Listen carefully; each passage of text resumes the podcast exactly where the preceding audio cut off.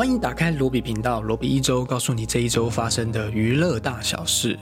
你可以在各大 podcast 平台找到罗比频道用听的，也可以在 YouTube 搜寻罗比频道观赏 video podcast，以及我的其他无雷影评、影集推荐，还有影艺新闻。今天是二零二二年的十月二十一号，现在录音的时间是下午的五点三十八分。这一个礼拜大家过得还好吗？这个礼拜呢，我发了两支影片，一支是 DC 最新的超级英雄电影《黑亚当》的无人影评。是一部有些人喜欢，然后说到是年度最佳，也有人觉得有很多剧情的问题，在那个美国的烂番茄影评网站上面，是一开盘出来的那个影评评价是蛮低的，就是不及格的状态。嗯，只有百分之四十四的影评给了好的评价，但是在台湾口碑开出来的时候，得到的是一片的赞赏，那大家就觉得是一部好看的爽片。现在在烂番茄网站上面的观众评分，爆米花的分数也出来了，是八十九分，还拿到一个算是不错的成绩哦。所以你也可以去看完之后告诉我，你觉得自己是属于好看的那一派，还是觉得嗯不怎么好看的那一派呢？另外一支则是在黑亚当之前就录的一支影片，就是食人魔达莫的前半段一到五集的剧情分析。那这一集影片呢，它录的蛮长的，所以后来后置上面花了蛮多的时间去做，以致就拖到到今天到昨天礼拜四的时候才上线。那我也是用了一个有点像是我 podcast 的感觉，就是根据每一集的剧情，慢慢的一步一步的去讲。大家有兴趣的话可以去看一下。希望这样子的影片哦，谈一部影集的影片，可以触及到更多的观众喽。那我目前就是希望可以多讲影集的部分，甚至是一些我还蛮想要聊一些像纪录片的内容，蛮想要知道大家对新影片的感觉。大家如果有什么想法的话，可以欢迎留言告诉我。马上我们来进入到十月十五号到十月二十一号的一周新闻。第一则新闻：第五十九届金马奖评审团公布，评审团主席许鞍华说：“愿有生之年以最大的热情为电影服务。”金马执委会在今天十月十七号的时候宣布了第五十九届的金马奖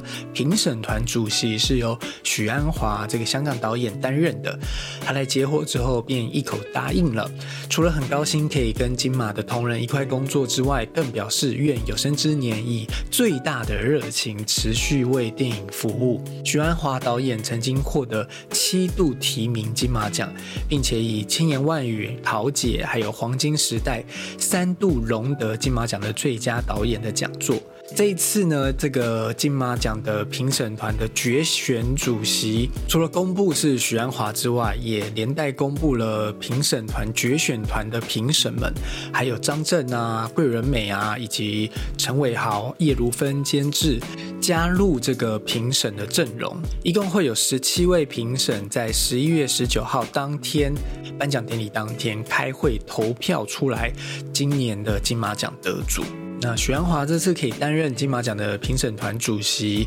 就有人谈到说，是不是一个对岸给金马微解封的象征？我不知道。总之，有许鞍华这样子的导演来跨海帮金马奖加持，相信是能够让金马奖维持它的高度的，绝对是好事。那当然，我们就不提上一部许鞍华的电影《第一炉香》发生了什么事情哦。下一则新闻是迈克 B 乔丹自导自演《金牌拳手三》，这是米高梅推出的《金牌拳手三》，是迈克 B 乔丹 Michael B Jordan 的导演处女作，他在这部片当中要自导自演，并且在这个卖座系列的第三集当中再度饰演这个主角。电影也试出了官方的预告，包含着泰莎·汤姆森 （Tessa Thompson） 还有乔纳森·梅杰斯 （Jonathan Majors），就是那个征服者康。还有嗜血无人组，或者是你有看影集《逃出绝命村》的主角，最近也很受到瞩目的一位好莱坞黑人男星。这是这个礼拜我觉得让人很兴奋的一个预告片，《金牌拳手》一直是我很喜欢的一个系列电影。那第一集呢是由后来去拍《黑豹》的那个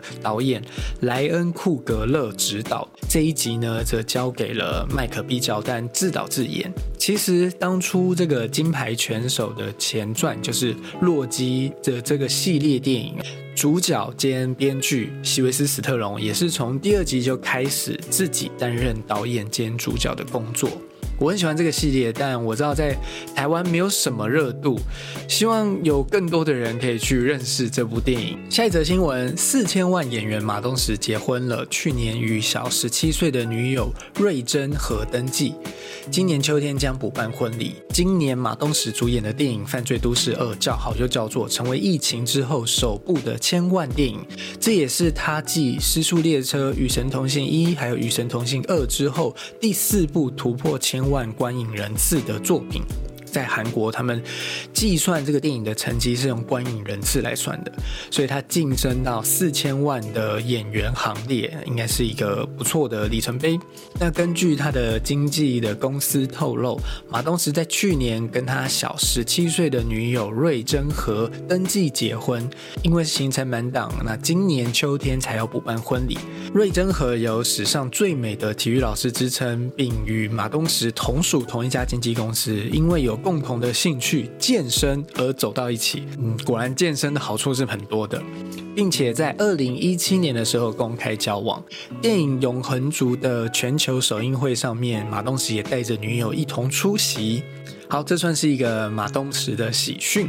再下一则新闻是重返《沉默之丘》，要透过电影把你带回到《沉默之丘二》的恐怖世界。除了推出全新的重置版本之外，Konami 还希望透过电影来进一步发掘《沉默之丘二》的剩余价值。官方确认要推出由该作改编的全新真人电影《重返沉默之丘》（Return to Silent Hill）。新片将会成为2006年《沉默之丘》的续作，当年的导演 Christopher Glass 也会回归指导。这个新闻其实有一个前提，就是在这个礼拜，在 Konami 官方，就是这个电玩公司沉默之丘的电玩公司，他开了一个发表会，线上的发表会吧，然后就公布了很多沉默之丘新的电玩系列的新作的预告。那沉默之丘其实已经被搁置很久一段时间了。原本大家说 Konami 没有要继续做游戏了，他可能在街机上面或者是小钢书上面赚了很多钱，所以他们没有什么兴趣继续制作沉默之秋的游戏了。没想到在今年，他们一系列推出了目前好像是三款游戏关于沉默之丘的。那在电影的方面也公布了沉默之丘续集的电影消息。其实沉默之丘之前有一部续集了。然后还找来了《冰与火之歌》的 Jon Snow 来演，但那一部续集主要应该是改编游戏的第三代。不过那部续集看起来是被官方认定为黑历史了。这个续集则应该是改编自《沉默之丘》的第二代。目前没有任何关于电影的消息，但是有当年第一集的导演回归指导，相信嗯让他是蛮有信心对这部续集的。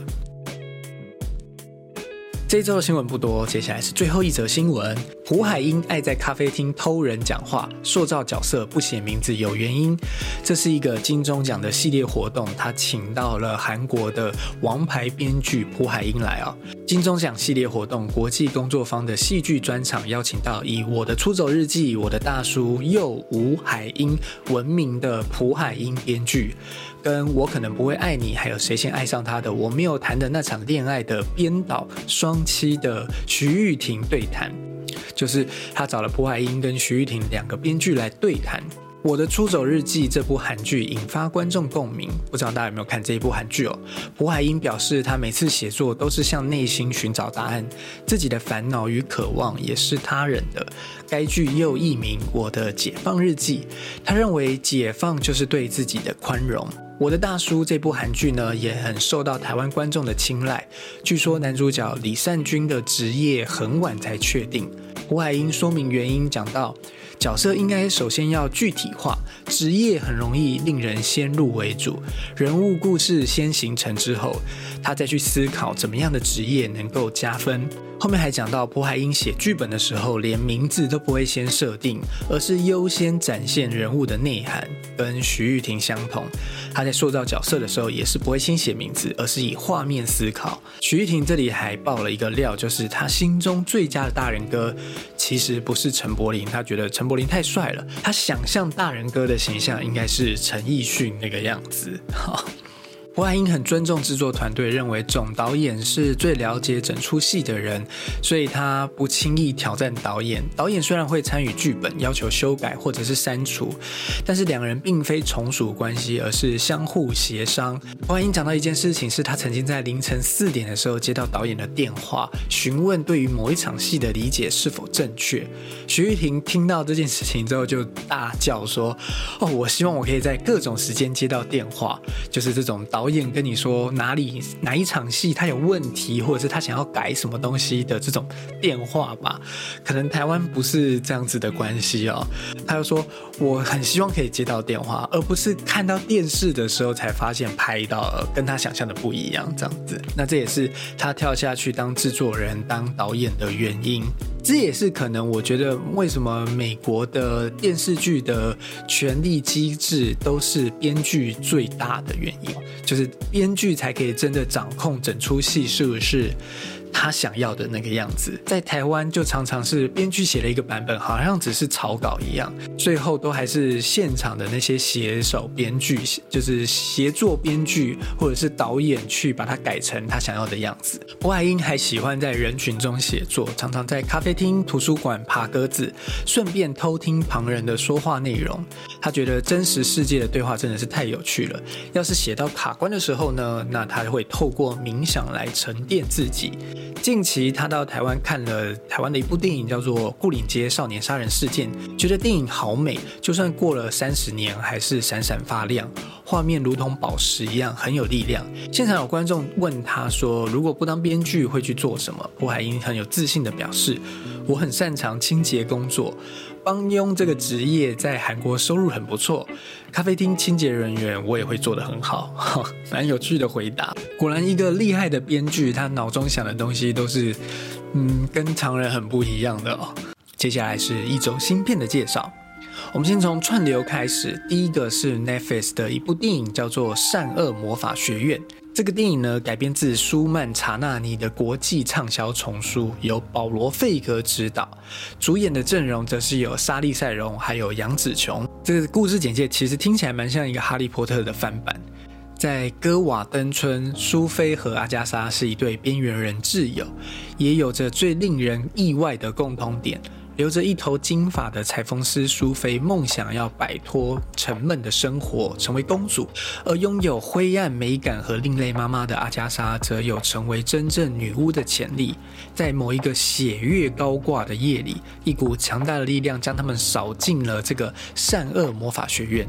所有伟大童话背后的真实故事，都是从这里开始的。然而，有一件事情一开始就不对劲，就是苏菲被分到了恶学院。阿加莎则是进到了善学院，就是好像把他们对调分错了这样子，相反了，跟他们自己的性格吧。恶学院和善学院则分别有不同的人指导，他们的同学有坏女巫的后代胡克船长，以及亚瑟王帅气的儿子。校长跟他们讲到，只有真爱之吻可以改变校规，让女孩们能够前往适合他们自己的学院，实现自己的天命。当与苏菲有着神秘关联又黑暗危险的人物再度出现，威胁要摧毁学校甚至是校外的世界时，只有在名为现实的童话里存活下来，才能迈向幸福快乐的结局。好，后面这一段介绍就有一点感觉老梗了啊。再下一部也是 Netflix 的电影，这是一个韩国电影，叫做《二十世纪少女》。二零一九年的冬天，一卷录影带偏蓝的季道，勾起了二十年前的种种回忆。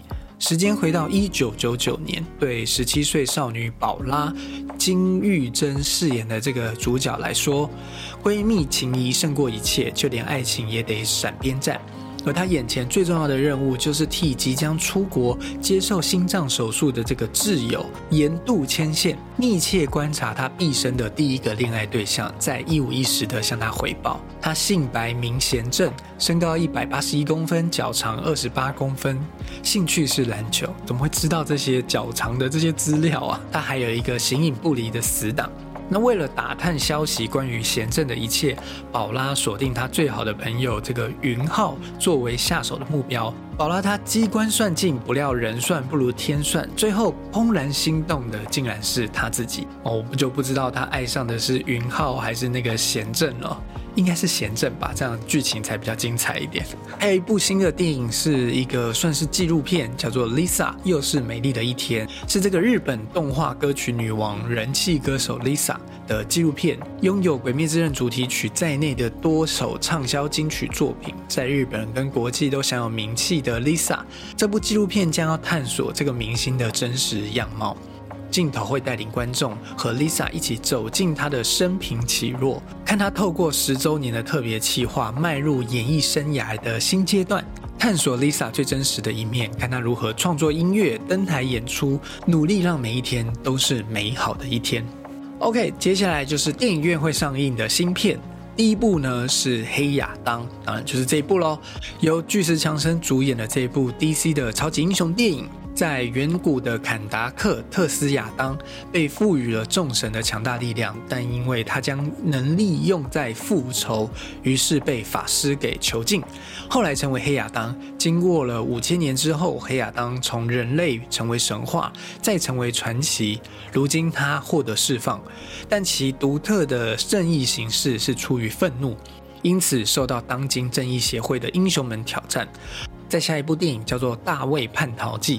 卫是那个上尉的卫啊。一九三八年的列宁格勒，在苏联大清洗的红色恐怖笼罩下，风声鹤唳。原本备受赏识与敬重的秘密警察沃克诺戈夫大卫，一夕之间也沦为肃清的对象。逃亡路上，他遇见了已故同胞从地狱传来的消息：若死前诚心悔改并获得宽恕，就不必遭受到地狱的折磨。或许是恐惧，也可能是真心的悔改。大卫决定走访受害者家属，寻求原谅。然而赎罪未果，死亡追捕却紧接在后。这是俄罗斯导演夫妻档以神秘惊悚的影像回望斯大林政权底下最黑暗的时期，透过体制刽子手的忏悔之旅，勾勒彼时人间地狱与无所不在的帝国幽灵。整部电影就是要直视这个集权体制底下的这个平庸的邪恶。在下一部电影是一个台湾的电影，叫做《你在我心上》，是由纯爱小说教主蔡志恒的半自传故事改编的。全明星运动会的男神张庭湖携手在车上的文青女神袁子云，谱写这一段纯爱恋曲。这就是一个痞子蔡故事的最新改编电影。不知道大家现在人对痞子蔡的故事还熟不熟哦？痞子蔡在当年可以说是网络纯爱小说的教主。故事简介呢是写着，在学校里面说方言会被罚款的八零年代。蔡志长和邱素芬是高中的同班同学，数学成绩优秀的蔡志长被选为班长，邱素芬则是特殊班级干部，这个叫做国语推行员的这个干部，专抓同学说台语的邱树芬和习惯说台语的蔡志长总是针锋相对，从互看不顺眼开始认识彼此。蔡志长发现到自己喜欢上的这个邱树芬，非常这种言情小说的故事介绍。没有智慧型手机，没有即时通讯软体，欲言又止的暧昧持续发展着，直到高中毕业，蔡志长考上国立大学，邱淑芬落榜重考，命运带领他们走向不同的方向，两人不断的相遇又错过，留下擦身而过的遗憾。经过多年之后，依然心系初恋的蔡志长和邱淑芬再度相遇，这一次蔡志长决定踏出那一步，为这段持续二十年的喜欢做出行动。这听起来怎么像是痞子蔡版本的那些年我们一起追的？好，下一部是一个日本电影，叫做《舅舅旱鸭子》。如果我溺水了怎么办？别担心，我会救你的。一位大学哲学教授这辈子都在用借口逃避自己怕水的事实。他不只是旱鸭子，甚至把脸埋进水中都会怕的要命。某天，这个主角在林濑遥饰演的游泳教练的怂恿之下，报名了他最害怕的游泳课。虽然跟着七嘴八舌的祖父们一起学习，让他感到浑身不自在，但是在这个林濑遥的开导之下，雄狮是否能够鼓起勇气去面对怕水的阴影？并且重新整理前妻跟这个恋人之间的关系呢？好，所以看起来他不会跟林濑遥有什么爱情故事了。接下来这部电影是一部我觉得很酷的电影，叫做《幻日手记》，是台湾的年轻的导演王君宏他自编自导自演完成的一部私电影。私电影的意思就是很私人，然后很私房菜的那种感觉吧。二零一九年末，岛屿因为选举沸腾，仿佛是唯一的众议消遣。二十九岁的电影导演，人生百废待兴，已分手的恋人即将出国留学，而他只能只身的留在这座孤岛上，等待开票那天，等待他的班机起飞，等待本身便是末日。两人不断擦肩而过，去熟悉的面店，去常去的二手旧铺。他买他刚典当的相机，踏进了同一个影院影厅。他们等待。像暗房里面一张过度曝光的底片，扫描后，在伤心的记忆体里再次相遇。这是一这是一部不宜飞行人类的飞行手记，飞越恼人心神的岛屿狂热，捕捉台北都市人生杂沓。黑白摄影将扰乱景色抽离日常印象。宛如蔡明亮《天桥不见了》的镜头底下的那一股世纪末的焦虑，透过努瑞贝奇席兰式的诗意定境，书写台湾宽松世代迈入而立的集体惆怅。千禧年已过了二十个年头，而我们会继续在这里。OK，这是一个非常文青、很有艺术感的一个电影的简介，推荐给喜欢的人哦。接下来是《趴兔青春期》。小说家保罗和配音员艾米丽是一个梦幻伴侣，他们育有三个小孩，被视为人生胜利组。但正迈入中年的他们，却发现青春不再，开始会掉发。视力衰弱，性欲降低，这些事情让他们忧心不已。不愿意服老的两个人决定涅槃重生，他们要放飞自我，重新找回人生的第二个青春期。不过，他们似乎用错了方法，意外使得两人的爱情陷入了泥沼。这是根据卖翻亚马逊排行榜的一本畅销小说改编的，剧情大胆诚实的描述日常生活中令人抗拒承认的中年叛逆期所发生的种种有趣事件，让人捧腹又感动。这是一部值得与最亲密的伙伴一同分享的电影，给予人们有爱不怕老的智慧和勇气。有爱不怕老的智慧与勇气。OK。有爱不怕老的智慧与勇气很重要，我们念三遍。再下一部是一个日本的电影，也听起来很有趣，叫做《每天上班总是累得要死》。是这个每天回家老婆都在装死的原班人马，暌违四年的再度爆笑出击。四十五岁的伊泽春男在超市当了十五年的主任，却一直无法升迁。尽管如此，信任他的店长说：“春男就是我们这家店的指挥塔。”这句话依然激励着春男，他不断梦想着能够升职成为店长。然而，期待已久的日子和现实之间的酸甜苦辣，使他的大脑就像是战场。这位中年上班族每天都怀抱着一个甜蜜、嫉妒、怨恨和遗憾的坚强心态在奋斗。不过，他到底是为了什么而努力？他这么辛苦，又是在追求着什么呢？应该是很多上班族看完会很有共鸣的一部电影啊，或者是一个上班族的人生恐怖片，我不知道是怎么样。在下一部也是一个日本电影，但它是一个动画电影，看起来也是一个很有艺术感、很酷的一部动画片，叫做《犬王》，改编自日本作家古川日出男的名著《平家物语·犬王之卷》。是由《承让之约》还有《乒乓》的导演汤浅证明的最新动画巨作，并且由《乒乓》二童当街的知名漫画家松本大洋担任这个角色的设计，还有《月薪娇妻》法医女王的金牌编剧野木雅纪子编写剧本，然后这个阵容非常的强大。配音主演的有深山未来、柄本佑还有松重丰。在下一部叫做《终极堡垒》，这是布鲁斯威利的一部动作电影的续集。再下一步是天堂法郎，个性刚烈又独立的胡达在被占领区开了一间美容沙龙。某天，一名魁违多时没来光顾的美丽少妇熟客上门，才知道这么久不见，都是因为她善妒的丈夫在她生下一个小孩之后就限制了自己妻子的行踪。原本以为好不容易上沙龙能够做头发好好休息，却万万没想到这场美发预约竟然让自己身陷险境。他的人生只剩最后一个选择，是与国安局合作呢，背叛家庭与人民，或者是，嗯，好，这边没有写了。看起来就是这个客人的老公是国安局要捉拿的这种，呃。反抗人士之类的吧。再下一部是《大侠胡金铨》这部纪录片的第一部曲《先知曾经来过》，之前有介绍过，我们这里简单的再讲一次，以编年史的方式逐步介绍胡导演的经典电影，让观众感受到他的电影魅力，并透过重要的学者以及影评人们解析胡金铨导演的电影美学，再配上和导演合作过的一些重量级影人。如徐峰、郑佩佩、王彤、徐克、吴宇森、洪金宝，一一分享当时的回忆还有细节，逐步揭露胡金铨导演的电影方法、美学风格，还有和他投入艺术的风范以及他疯魔的行径。OK，这是大侠胡金铨第一部曲。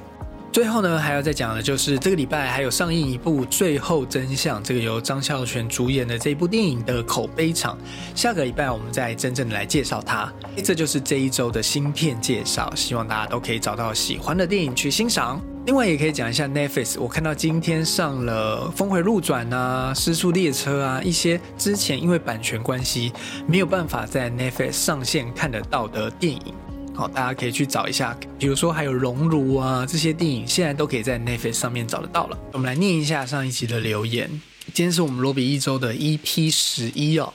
第一则留言是兔次元说的：“微笑从一开始的预告就让人超想看的，一个人在你旁边用这个浮夸诡异的笑容，充满突兀的画面。”然后妹回应说。觉得他们球场观众微笑的行销太高干了，我是因为这个行销跑去看的，好像蛮多人跑去看，然后也真的觉得很有趣。然后妹还留言了，就是还蛮推荐微笑的，前半段的压迫、紧张、烦躁感很重。如果罗比只是害怕这种灵异类型的恐怖片，那这一部应该可以放心的去看。这一周也看了《罪》，看得我脚底发麻。刘汉强也留言到说，我也想要去看《微笑》哦，他在六天前留的，不知道他今天已经看完了没有哦。